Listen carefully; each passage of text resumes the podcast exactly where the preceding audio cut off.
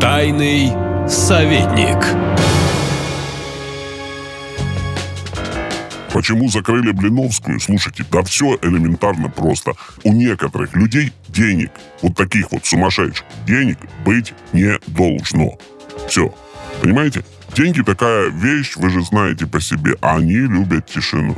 Вот когда вы что-то где-то, где-то, где-то подзаработали, да, вот, когда вы что-то куда-то там удачно вложились или придумали какие-то интересные ходы, и у вас появляются деньги. Какие ваши действия? правильно действие нормального человека подзалечь на дно. Ну, можно там что-то выпить с друзьями, да, закусить как-то. Но не более того. Нормальный человек скажет, ух ты, эти деньги сделают мне еще денег. Я нашел маленькую золотую жилу, и мои дети будут жить лучше, чем живу я, правильно? Потому что я их могу образовать лучше, накормить лучше, э, сделать им лучшие условия для жизни, для отдыха, для всего. То бишь, э, нормальный человек, когда он получает деньги, он, естественно, инвестирует их в будущее там, своих детей. И делает это практически всегда тихо. Ну вот вкладываешь и вкладываешь их. Не надо тебе, чтобы там э, соседи об этом особо знали, да? Вот. Что делала госпожа Блиновская? Госпожа Блиновская просто презрела все эти нормы и абсолютно показательно, демонстративно э, хамила людям в погонах своим образом жизни. Так не бывает. Так не бывает. Потому что любые деньги, ну те из вас, кто у вас работает, кто работает в бухгалтерии или в бизнесе, вы же понимаете, что деньги это серьезная материя, правильно? Вы же понимаете, что вот они и шуток тоже не любят. Вот они есть у вас и есть. И чем больше у вас денег, тем больше вами интересуются, да? Ну, и есть же среди вас люди, у которых достаточно много денег, правильно? Вот. И уже банк вами интересуется. И когда у вас растут обороты на предприятии, личные доходы, пум-пум, вы получаете какие-то смс что вот давайте у вас будет персональный банкир.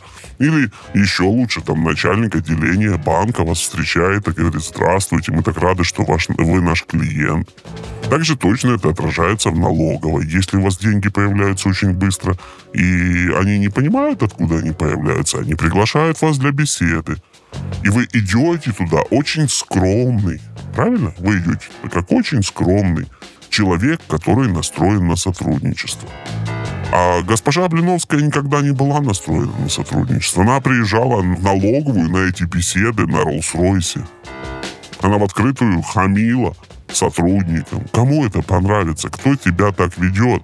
Это означает только то, что деньги, те деньги, которые у тебя сейчас есть, они чужие. Их у тебя быть не должно, потому что ты не знаешь правила обращения с деньгами. Вот и все. И этих денег у Блиновской больше не будут. Их заберут, и тем или иным способом эти деньги перераспределятся среди людей, которые знают правила жизни с большими деньгами. Вот и будет она сидеть, и денег будет все меньше и меньше. Это ж додуматься, не платить налоги, причем так в наглую. Плюс это же примитивный бизнес, ты просто э, рекламируешь какие-то свои услуги. Да, на них есть спрос. Люди у тебя покупают услуги. Все, это ж одноходовочка. Это не то, что вы продаете сжиженный газ куда-то в Тайвань, а с Тайваня вы его меняете на какие-то полимеры, а полимеры уходят куда-то в, не знаю, Швейцарию, и из Швейцарии возвращается что-то в виде акций. Это же не такая сложная цепочка, которую можно проследить только половиной сотрудников ФСБ, да, всего штата. Нет, это же одноходовочка. Ты получаешь деньги. Вот ты их получила какое-то количество. Ты вот должна отдать налоги, а ты не отдаешь, потому что ты думаешь самый умный. Ты приезжаешь на шикарной машине, ты заходишь в шикарной шубе и учишь жизни людей, которые видели в разы больше денег. Это раз. А контролирует вообще все деньги. Это два. Вот ты и получаешь такую ответку. Поэтому э, Блиновская посидит, денег больше у нее не будет, а вы, когда заработаете деньги, не будьте как Блиновская. Наша лента. Веселим, сообщаем, удивляем.